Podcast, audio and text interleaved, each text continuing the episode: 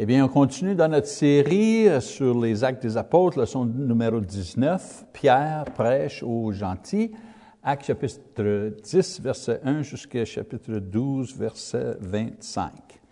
Eh bien, cette leçon, c'est notre dernière leçon dans la première partie de cette série sur le livre des actes qui euh, traite euh, euh, le, ministère de Pierre dans la ville de Jérusalem.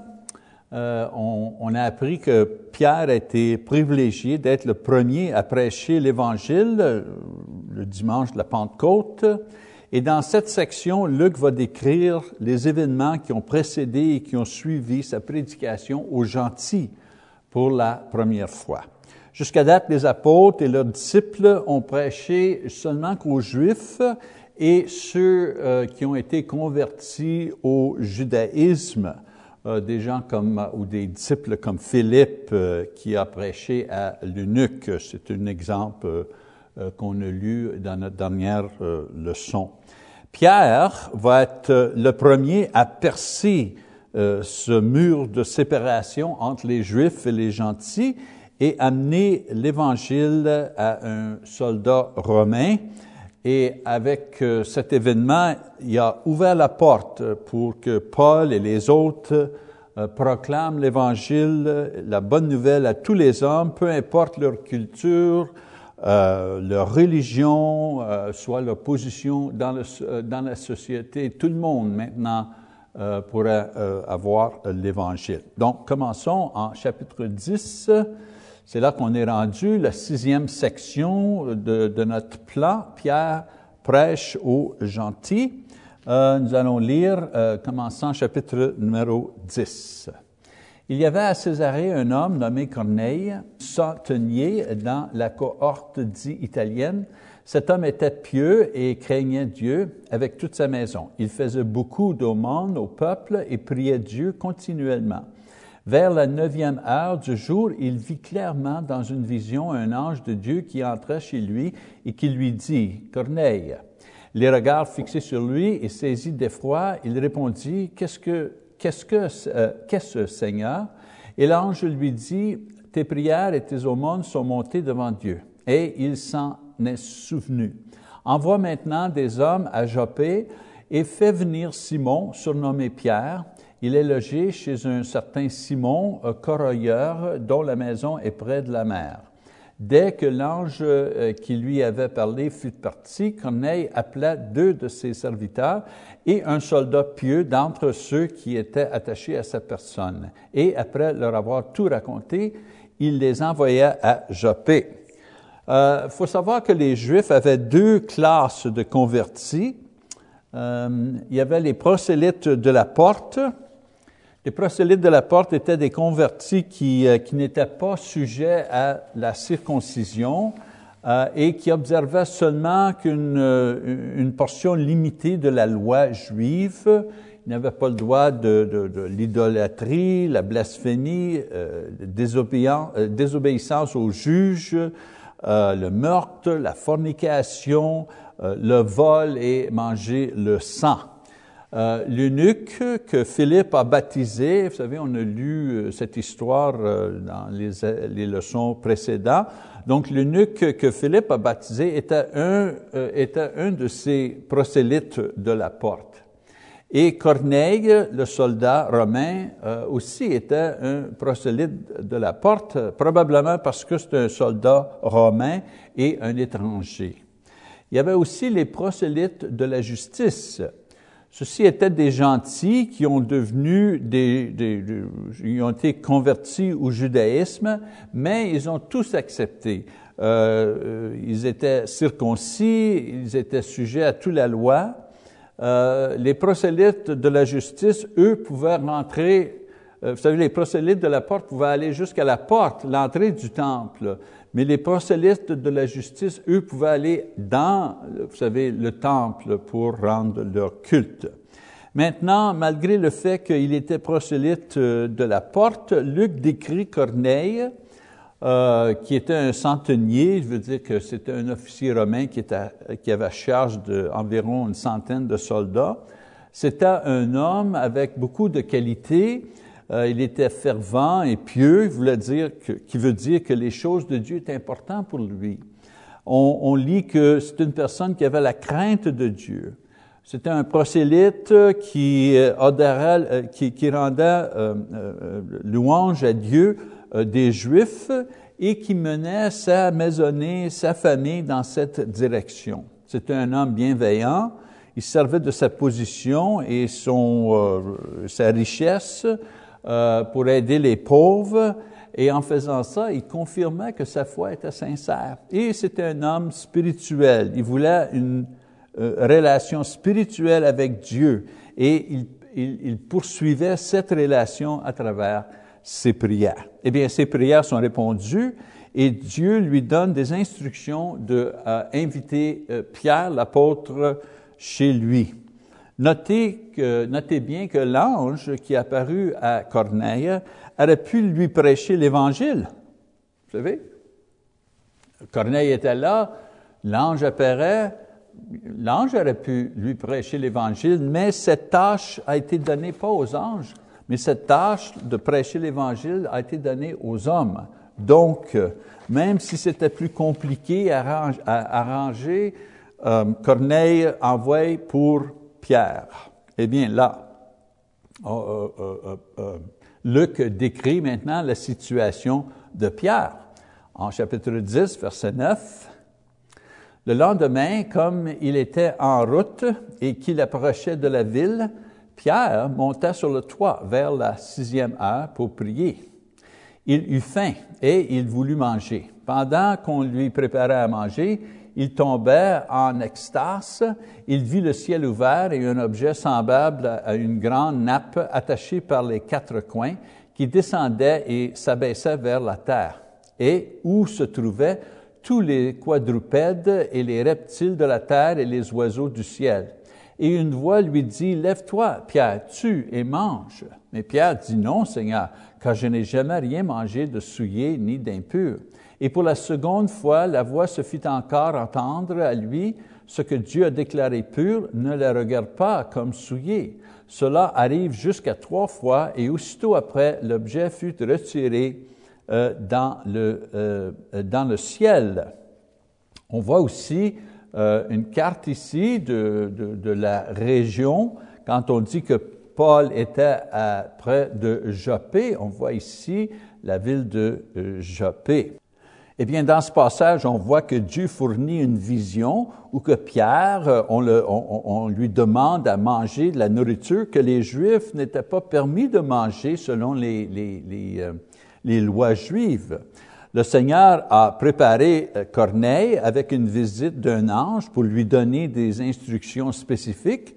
Et maintenant, prépare Pierre avec une vision qui va lui permettre de faire la volonté de Dieu malgré le défi que ça lui donne comme un juif fidèle.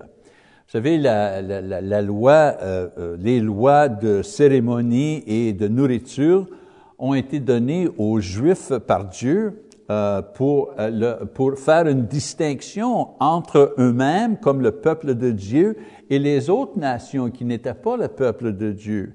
Donc, euh, tout le monde travaillait sept jours par semaine, mais les Juifs, eux, étaient différents dans le fait qu'ils ils, ils dévouaient une journée par semaine, le sabbat, au Seigneur et ils se reposaient.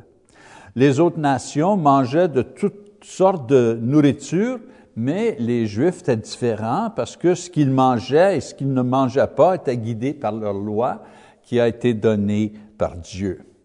Euh, aussitôt que Jésus est venu, euh, les choses ont changé. La façon d'être séparé du monde n'était pas de, suivre euh, des, lois de nourriture, mais la manière de se séparer du monde, c'est de suivre Jésus lui-même et de se soumettre à la direction du Saint-Esprit qui mène tous les chrétiens à travers sa parole qui a été donnée par Jésus et enseignée par euh, les apôtres. Actes chapitre 2, verset 42. Maintenant, le problème pour Pierre et pour les autres apôtres, c'était que les pratiques qui ont suivi comme juifs, vous savez, les, les, les, les règles pour la nourriture, pour le sabbat, pour les festivals, tout ça, toutes ces choses-là ont été éliminées et remplies par Jésus.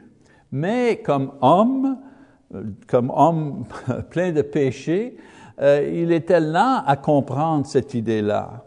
Eh bien, Jésus a rempli toutes les lois, et ça, ça inclut les règles concernant leur association avec des gentils. Vous savez, un juif n'avait pas le droit d'entrer dans la maison d'un gentil ou de partager un repas avec un gentil. Et les gentils étaient strictement défendus d'entrer dans la maison d'un juif ou même surtout au temple. Eh bien, dans la vision de les, animaux purs et impurs euh, euh, et le commandement de manger, Dieu essayait, ben, pas essayait, mais Dieu enseignait Pierre deux choses en particulier. La première chose, que Dieu avait l'autorité d'établir ou d'abolir des lois. C'est lui qui donnait les lois. Donc, il avait le droit d'échanger ou de les abolir. Et deuxièmement, il, euh, à ce moment-là, modifiait alors la loi sur la nourriture pour inclure toute nourriture comme pure ou permise. OK? On continue à lire Actes chapitre 10, verset 17. Tandis que Pierre ne savait en lui-même que penser du sens de la vision qu'il avait vue, qu'il avait eue, voici les hommes envoyés par Corneille, s'étant informés de la maison de Simon, se présentèrent à la porte et demandèrent à haute voix si c'était là que logeait Simon, surnommé euh, Pierre. Et comme Pierre était à réfléchir sur la vision, l'Esprit lui dit, Voici, trois hommes te demandent. Lève-toi, descends et pars avec eux sans hésiter, car c'est moi qui les ai envoyés. Pierre donc descendit et il dit à ces hommes, Voici, je suis celui que vous cherchez. Quel est le motif qui vous amène? Ils répondirent, Corneille, sentier, homme juste et craignant Dieu, et de qui toute la nation des Juifs rend un bon témoignage, a été divinement averti par un saint ange de te faire venir dans sa maison et d'entendre tes paroles. Pierre donc les fit entrer et les euh, logeait. Eh bien, Pierre, il essaye encore d'absorber, vous savez, le sens de la vision euh, euh qu'il a eu euh, sur le toit pendant qu'il était en prière. On, lui dit que ceux qui ont été envoyés par Corneille sont à la, à la porte et il doit les, les faire rentrer chez lui. Pierre les rencontre et après avoir entendu leur explication pour la raison de leur voyage, les invite non seulement de rentrer dans la maison, mais de passer la nuit avec lui et la famille avec laquelle il vivait. Peut-être Pierre n'a pas compris complètement l'impact de la vision, mais malgré ça, il a obéi l'instruction de Dieu et il a invité les gentils malgré, vous savez, n'importe quelle hésitation qu'il avait, euh, parce que, vous savez, dans un moment, il fallait qu'il change tout, tout son imagination, toute sa connaissance concernant euh, son comportement comme une personne, comme un juif. Hein. toute une vie, il ne mange pas certaine nourriture, toute une vie, il fait aucune association avec des gentils, et dans un instant, là, il doit les recevoir dans sa maison, doit manger avec eux. So, C'était un changement très difficile, euh, euh, euh, dans très peu de, de, de, temps. Eh bien, on continue en Actes chapitre 10, l'histoire, verset 23. Le lendemain, il se levait et partit avec eux. Quelques-uns des frères de Joppé l'accompagnèrent. Ils arrivèrent à Césarée le jour suivant. Corneille les attendait et avait invité ses parents et ses amis intimes. Lorsque Pierre entrait, Corneille, qui était allé au-devant de lui, tomba à ses pieds et se prosterna. Mais Pierre le relevait et disant, Lève-toi, moi aussi je suis un homme. Et conversant avec lui, il entrait et trouvait beaucoup de personnes euh, réunies. Vous savez, leur dit-il, qu'il est défendu à un juif de se lier avec un étranger ou d'entrer chez lui. Mais Dieu m'a appris à ne regarder aucun homme comme souillé et impur. C'est pourquoi je n'ai pas eu d'objection à venir, puisque vous m'avez appelé. Je vous demande donc pour quel motif vous m'avez envoyé chercher? Corneille dit, il y a quatre jours, à cette heure-ci, euh, je priais dans ma maison à la neuvième heure, et voici un homme vêtu d'un habit éclatant se présentait devant moi et dit, Corneille, ta prière a été exaucée et Dieu s'est souvenu de tes aumônes. Envoie donc à Joppé et fais venir Simon, surnommé Pierre. Il est logé dans la maison de Simon, corroyeur, près de la mer. Aussitôt, j'ai envoyé vers toi et tu as bien fait de venir. Maintenant, donc, nous sommes tous devant Dieu pour entendre tout ce que le Seigneur t'a ordonné de nous dire. Donc, euh, Luc décrit euh, euh, les préparations de Corneille pour la visite de Pierre. on voit ici qu'il n'avait aucun doute que Pierre viendrait. Il y a aussi une, une, merveilleuse image de ces deux hommes pieux et humbles qui diffèrent un à l'autre.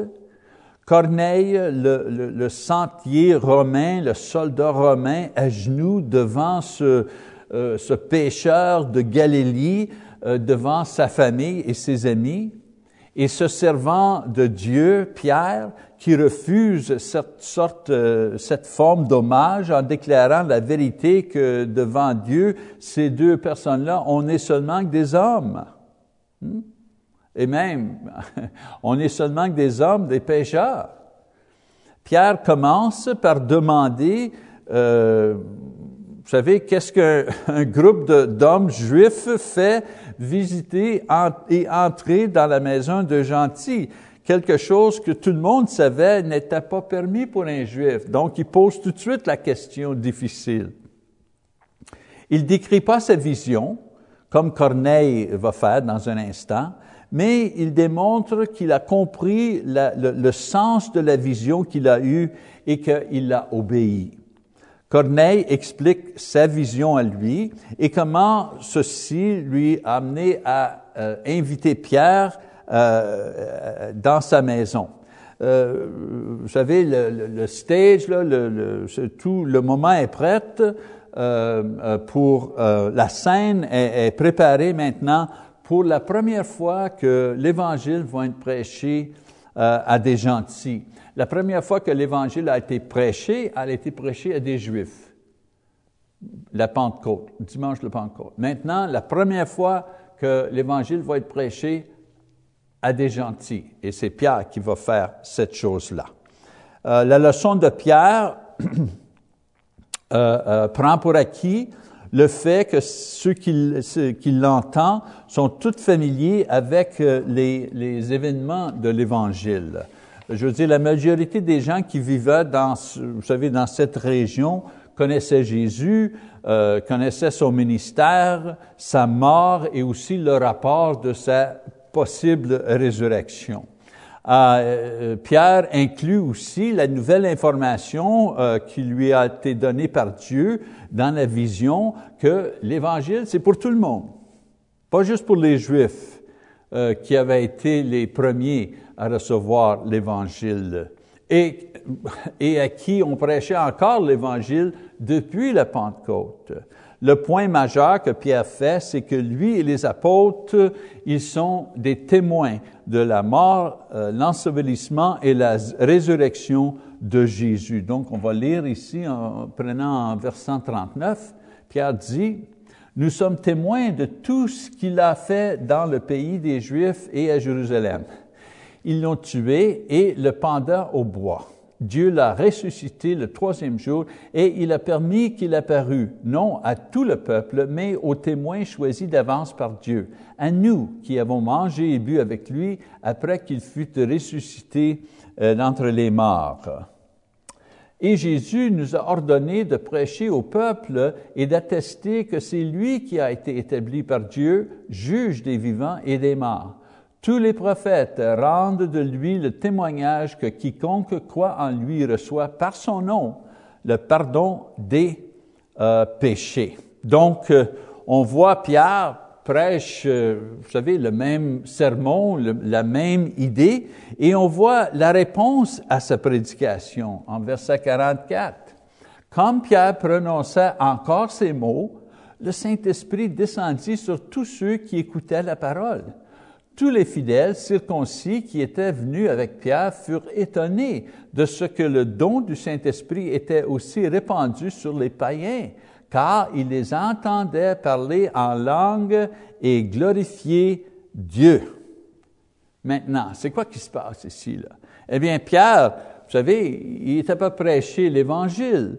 Et avant qu'il ait la chance de finir, euh, et la fin de son sermon, toujours pareil, il encourage toujours les gens de, croire en Jésus, de se repentir, d'être baptisés. Avant qu'il arrive à ce point-là, on voit tout d'un coup que euh, euh, les gens reçoivent le don du Saint-Esprit, le pouvoir du Saint-Esprit pour parler en langue et pour rendre gloire à Dieu. Luc, dans ce passage, décrit ce phénomène comme il soit ils furent étonnés que le don du Saint-Esprit a été répandu sur les païens. Okay?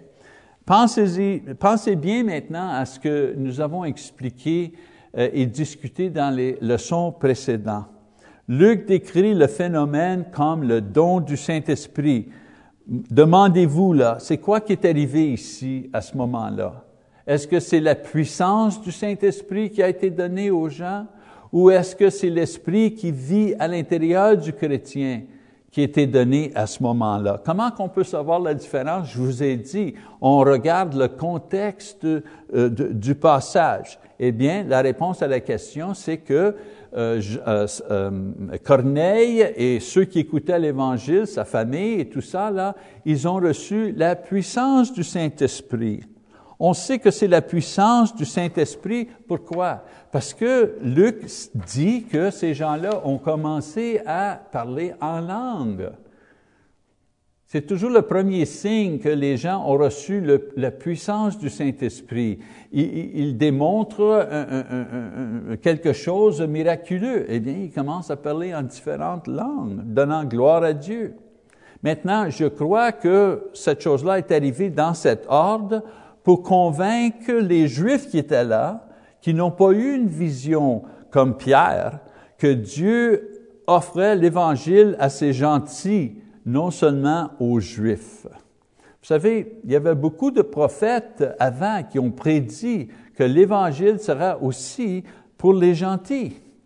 Euh, Michée 4, 2, Zacharie 8, 22, Amos 9, 12, même Jésus en chapitre 13, verset 10, ont tous dit que quand le, quand le Messie viendra, quand la bonne nouvelle arrivera, la bonne nouvelle sera pas seulement pour les Juifs, ça sera pour les Juifs et les gentils. Eh bien, en verset 47, 48, on continue à lire ici ce qui s'est passé. Alors Pierre dit, peut-on refuser l'eau du baptême à ceux qui ont reçu le Saint-Esprit aussi bien que nous? Et il ordonna qu'ils fussent baptisés au nom du Seigneur sur quoi ils le prirent de rester quelques jours auprès d'eux. Maintenant, Pierre finit sa leçon en donnant la même instruction à ses nouveaux croyants d'être baptisés. Parce que s'il y avait n'importe qui qui était là parmi ses amis là ou ses confrères qui doutaient que l'Évangile était aussi pour les gentils, cette question a été répondue par le Saint-Esprit même. Parce que le Saint-Esprit a, donné le pouvoir à ces gentils-là de parler en langue.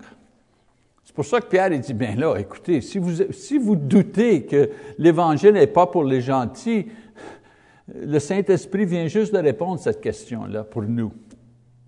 Donc, Pierre finit son sermon. Le sermon finit toujours la manière, croyez en Jésus, repentez-vous, soyez baptisés. Et c'est exactement ça euh, qu'il doit recevoir. Donc Dieu se sert l'apparition d'un ange, une vision spéciale, la puissance du Saint-Esprit donnée aux gentils pour diriger Pierre euh, euh, à ouvrir l'Évangile pour tous les gentils. On trouve euh, ou on apprend que toutes ces choses-là, et même plus, sera nécessaire pour convaincre l'Église qui était à ce moment-là euh, assemblée exclusivement de, chrétiens juifs, qu'il doit accepter aussi les gentils euh, qui deviennent chrétiens. Et non seulement que les gentils deviennent chrétiens, mais que les gentils sont dans l'Église avec eux. C'est à ça la difficulté. Pendant toute une vie, un juif, lui, faisait tout, tout possible pour pas avoir aucune association avec les gentils. Et là, en devenant chrétien, on apprend que l'Évangile est pour les gentils aussi. Maintenant, je vais partager l'Église avec un gentil. J'haïssais les gentils. Et les gentils haïssaient les Juifs. Imagine le défi de l'Église du premier siècle. Eh bien là, euh, Pierre euh, passe quelques jours euh, avec eux. évidemment, il les enseignait, il aidait à, vous savez, avoir les, premières leçons dans le christianisme pour les mûrir. Et là, il retourne à Jérusalem pour faire un rapport de les événements qui s'est passé. Luc décrit le retour à l'Église à Jérusalem et son explication euh, d'avoir percé le mur entre les Juifs et les, euh, les gentils, le fait qu'il a amené l'Évangile à ces gens-là. Et lorsqu'il retourne, eh bien, euh, l'Église est sceptique, la réaction est pas euh, positive de, des chrétiens juifs qui sont concernés qu'il s'est associé avec des, avec des gentils. Écoute, euh, les nouvelles à l'intérieur de l'Église, on peut juste imaginer, hein, il y en a qui disent, ah, tu as entendu euh, de Pierre, écoute, il y a eu des gentils qui ont, qui ont vécu chez lui-même, il a mangé avec eux autres, il est parti dans la maison d'un gentil, tout ça, là, ça, ça parle, ça se passe. Les autres, ils ont, ils ont, devenu chrétiens, mais je ne sais pas s'ils étaient émotionnellement et culturellement, vous savez, ils étaient, ils étaient quand même des juifs des vieilles habitudes, des vieilles enseignements. Pierre fait une révision de sa vision et la vision qui, a, motivé Corneille de l'inviter à sa, à sa maison. Il leur compte tout ce qui s'est passé quand il a prêché l'Évangile à ces gens-là. Et à la fin, l'Église a conclu que tout ce qui s'est passé euh, venait de Dieu. C'est intéressant à noter que Pierre, l'apôtre, était quand même sujet de expliquer ses actions à l'Église pour garantir et prouver que ce qu'il avait fait euh, venait de Dieu et n'était pas de son initiative. Aujourd'hui les chefs dans l'Église, les enseignants, les, les, les, les les, anciens, les évangélistes, sont toujours, euh, sont toujours soumis à, à toute l'Église qui sert des Écritures pour juger non seulement ce qu'ils enseignent, mais euh, leur comportement. Donc, Pierre, vous savez, on pense que Pierre, on a l'idée aujourd'hui, il y en a beaucoup qui ont l'idée que Pierre était comme, un pape, mais non, Pierre faisait partie, il était un apôtre parmi une douzaine d'apôtres. Euh, il a eu une grande responsabilité euh, d'aller prêcher l'Évangile à des gentils, mais quand même, il était obligé de répondre à l'Église, les questions que l'Église avait. Euh, concernant ce qu'ils avaient fait. OK, bien on continue. Maintenant, on change euh, de plan ici, pas de plan, mais de, scène, de vision, et on parle de l'Église à Antioche, euh, verset 19, euh, chapitre 11. On dit, ceux qui avaient été dispersés par la persécution survenue à l'occasion d'Étienne allèrent jusqu'en Phénicie, dans l'île de Cypre et à Antioche, annonçant la parole seulement aux Juifs. Il y a eu cependant parmi eux quelques hommes de Chypre et de Cyrène qui, étant venus à Antioche, s'adressèrent aussi aux Grecs et leur annoncèrent la bonne nouvelle du Seigneur Jésus. La main du Seigneur était avec eux et un grand nombre de personnes crurent et se convertirent du Seigneur. Le bruit en parvint aux oreilles des membres de l'Église de Jérusalem et ils envoyèrent Barnabas jusqu'à Antioche. Lorsqu'il fut arrivé et qu'il eut vu la grâce de Dieu, il s'en réjouit et il les exhortait tous à rester d'un cœur ferme attaché au Seigneur, car c'était un homme de bien, plein d'Esprit Saint et de foi, et une foule assez nombreuse se joignit au Seigneur. Ici, on voit euh, la providence de Dieu euh, qui, ordre les événements euh, en faveur de son royaume ici sur la terre, qui est l'Église. On voit tout ça. Pierre a ouvert la porte pour l'Évangile aux gentils. Les chrétiens qui ont été chassés de Jérusalem par les chefs religieux juifs laissent la ville, mais ils prêchent l'Évangile à toutes les personnes dans des autres domaines.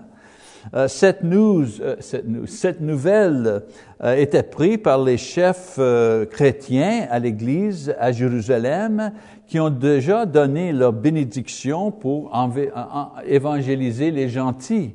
Barnabas, qui a déjà prouvé sa fidélité et sa générosité à l'Église, euh, est choisi et envoyé pour enseigner ses frères dans le Seigneur qui ont formé et qui ont, sont joints à l'Église à Antioche. Euh, Luc nous dit que Barnabas, son ministère euh, avait beaucoup de succès et l'Église commence à grandir maintenant à Antioche. Au début, on parlait toujours de l'Église à Jérusalem, c'était l'Église principale. Mais lorsque les, beaucoup de saints ont été chassés de la ville, ils commencent à prêcher, et là, tout d'un coup, il y a une Église qui se forme à Antioche, qui est au nord de la ville de Jérusalem. On continue à lire. Barnabas se rendit ensuite à Tarse pour chercher Saul, et l'ayant trouvé, il l'amena à Antioche. Pendant toute une année, ils se réunirent aux assemblées de l'Église et ils enseignèrent beaucoup de personnes. Ce fut à Antioche que pour la première fois, les disciples furent appelés chrétiens. Eh bien, vous savez, des églises qui grandissent ont besoin de ministres. Donc, Barnabas trouve Saul, euh, parce que Saul, c'est un Romain, il a une citoyenneté romaine, et donc il va être efficace à enseigner les nouveaux convertis, surtout parmi les gentils. On peut comprendre que le nom chrétien a établi à Antioche parce qu'ils avaient, eux, vous savez, un mélange de cultures dans leur église. Il y avait des juifs, il y avait des gentils, donc il y avait besoin d'un nom très précis qui pourrait éliminer toute culture, toute marque de culture euh, sociale euh, ou, religieuse parmi ces gens-là euh, et leur donner une identité que tout le monde pourrait partager également. Et donc, euh, on, commence à les appeler des chrétiens. il n'y avait pas juste des chrétiens juifs et des chrétiens gentils, des chrétiens femmes, hommes, jeunes, non. On était seulement des chrétiens. Donc, tous les gens pourraient se rencontrer sous la bannière du nom chrétien. En verset 27, euh, euh, Luc continue l'histoire. En ce temps-là, les prophètes descendirent de Jérusalem à Antioche. L'un d'eux, nommé Agabus, se leva et annonça par l'Esprit qu'il y aura une grande famine sur toute la terre. Elle arriva en effet sous Claude. Les disciples résolurent d'envoyer chacun selon ses moyens un secours aux frères qui habitaient la Judée. Et euh, ils le firent parvenir aux anciens par les mains de Barnabas et de Saul. Donc ici, on voit un vrai test de, communion fraternelle, cette fois ici pour les gentils. Avant, c'était les, les, chrétiens juifs qui avaient, vous savez, euh, un défi pour accepter maintenant dans l'Église les chrétiens euh, gentils. Maintenant, dans cette section, on voit le défi, c'est pour les, euh, les chrétiens gentils. Parce que là, on, leur demande d'aider les chrétiens à Jérusalem, les chrétiens juifs, qui, ont besoin de secours parce qu'il y a une famine. Euh, la question et le défi pour les, euh, chrétiens gentils, est-ce qu'ils vont euh, donner, est-ce qu'ils vont être généreux pour aider leurs frères chrétiens juifs à Jérusalem? Et sur l'autre côté, euh, les frères et sœurs de Jérusalem qui, sont juifs, est-ce qu'ils vont accepter de l'aide de, personnes gentilles? Voyez-vous, le premier euh, défi dans l'Église? Eh bien, la réponse euh, dans verset 29, Luc nous dit que tous qui avaient l'habilité, juifs et gentils, ont donné, et les deux euh, euh, euh, enseignants principaux, Barnabas, on le nomme en premier parce que à ce moment-là, c'est lui qui enseigne et c'est lui qui entraîne Paul ou Saul. Et Saul, euh, les deux ensemble, Barnabas et Saul, on, leur donne la responsabilité de livrer le don euh, qui a été donné euh, pour l'Église à Jérusalem. Eh bien, la façon dont cela a été géré était un témoignage que les apôtres à Jérusalem et les enseignants à Antioche, Barnabas et Saul, faisaient un bon travail dans leurs enseignements et dans leur prédication. Maintenant, euh, on euh, continue. Nouvel chapitre, chapitre 12. Vers le même temps, le roi Hérode se mit à maltraiter quelques membres de l'Église et il fit mourir par l'épée Jacques, frère de Jean. Voyant que cela était agréable aux Juifs, il fit encore arrêter Pierre. C'était pendant les jours des pains sans levain. Après l'avoir saisi et jeté en prison, il le mit sous la garde de quatre escouades de quatre soldats chacune, avec l'intention de le faire euh, comparaître devant le peuple après la Pâque. Pierre donc était gardé dans la prison et l'Église ne cessait d'adresser pour lui des prières à Dieu. Luc choisit de finir son histoire du ministère de Pierre avec son arrestation par Hérode et sa délivrance miraculeuse euh, par un ange. Luc ajoute aussi euh, que l'Église, la jeune Église, euh, nous donne un peu d'informations historiques en incluant la mort de l'apôtre Jacques. L'Église à Jérusalem, à ce moment-là, a beaucoup de défis devant eux. On a évidemment la croissance rapide, euh, on veut toujours que l'Église grandisse, mais euh, une croissance très rapide comme l'Église à Jérusalem, euh, de, quelques membres jusqu'à des mille et des mille de membres, c'est un grand défi pour rendre un ministère à tant de personnes et voir aux besoins de tant de personnes. Non seulement, il y avait aussi les besoins quotidiens pour le bénévole, vous savez, nourrir les, les, veuves et tous les autres demandes, encore un grand défi.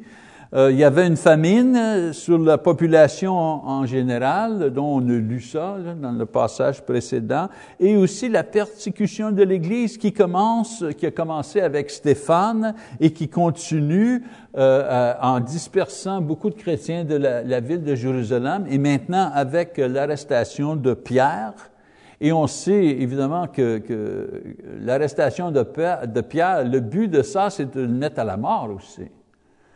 Maintenant, Luc ajoute que Jacques est, tué et que Pierre, on l'arrête, et ce fois-ci pas par les, chefs religieux, mais par le roi Hérode.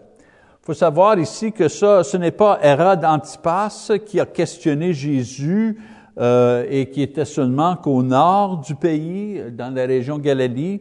Ceci était Hérode Agrippa le premier, le petit-fils de Hérode le Grand, euh, qui maintenant euh, euh, avait responsabilité de toute la région et avait son, son centre de contrôle à Jérusalem.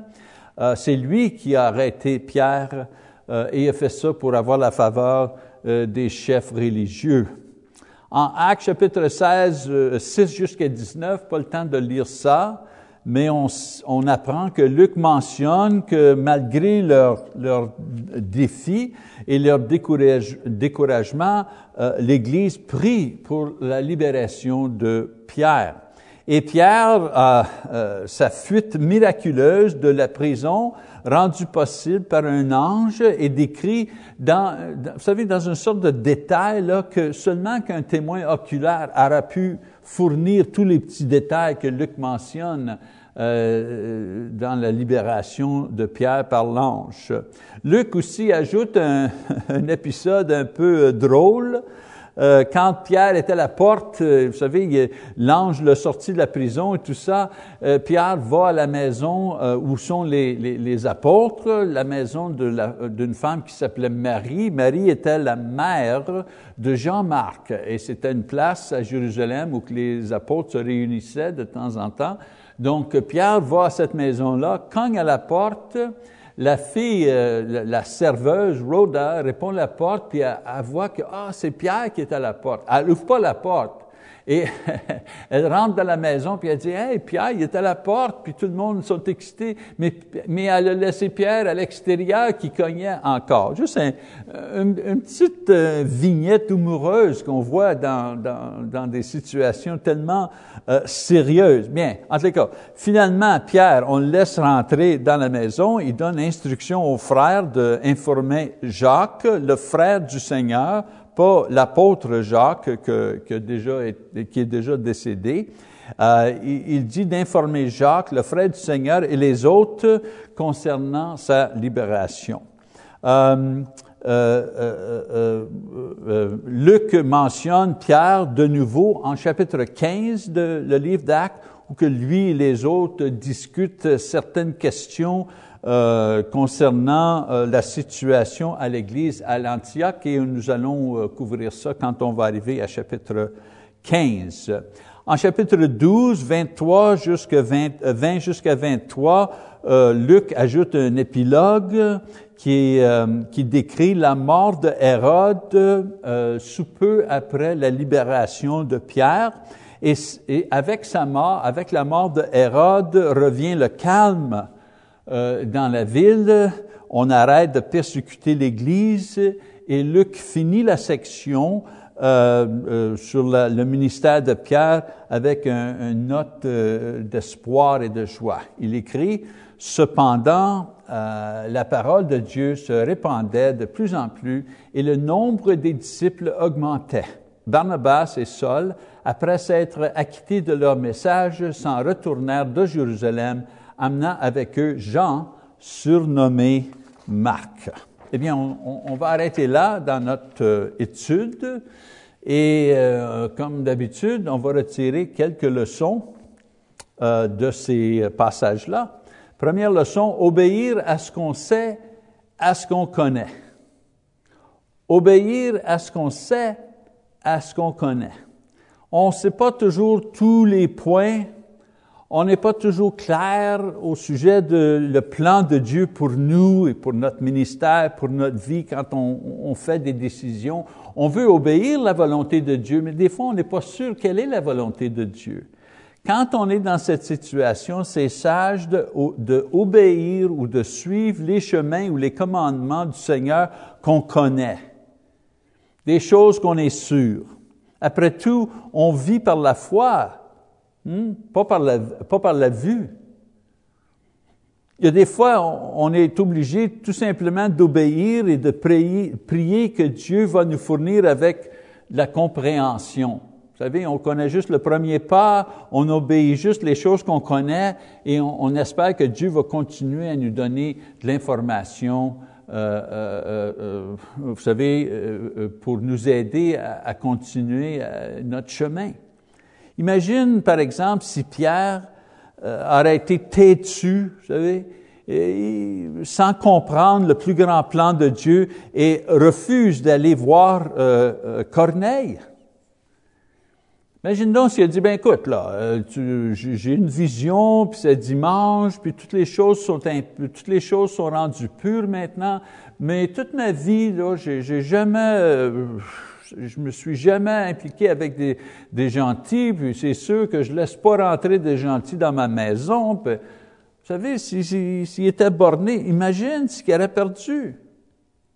Euh, Dieu, Dieu aurait tout simplement euh, euh, arrivé à, à amener l'Évangile aux gentils d'une autre manière avec un autre serviteur. Mais imagine l'opportunité et les bénédictions que Pierre aura perdues s'il n'aurait pas au moins obéi, vous savez, ce qu'il savait, ce qui, ce qui était devant lui, même s'il ne connaissait pas tout le plan de Dieu pour sa vie et dans ce cas-là, pour son ministère. Donc, euh, obéir à ce qu'on sait, à ce qu'on connaît. Euh, deuxièmement, Dieu bénit ceux qui bénissent les autres. En Actes chapitre 10, verset 4, Luc dit que Corneille, ses prières et ses aumônes, ce qu'il donnait aux pauvres, ont été reconnus par Dieu. C'est pas que sa piété ou sa, ou sa bonté, c'est pas ça qui l'a sauvé. C'était que ses bonnes œuvres ont été acceptées comme sincères Et en retour, Dieu lui a donné l'opportunité d'entendre l'Évangile. Il y a une leçon ici pour deux personnes. La bonne personne qui est chrétien et la bonne personne qui n'est pas chrétien. Le chrétien doit se souvenir que ce n'est pas la bonté d'une personne ou la générosité d'une personne qui sauve son âme. C'est l'Évangile qui sauve son âme et l'obéissance à l'Évangile qui sauve l'âme.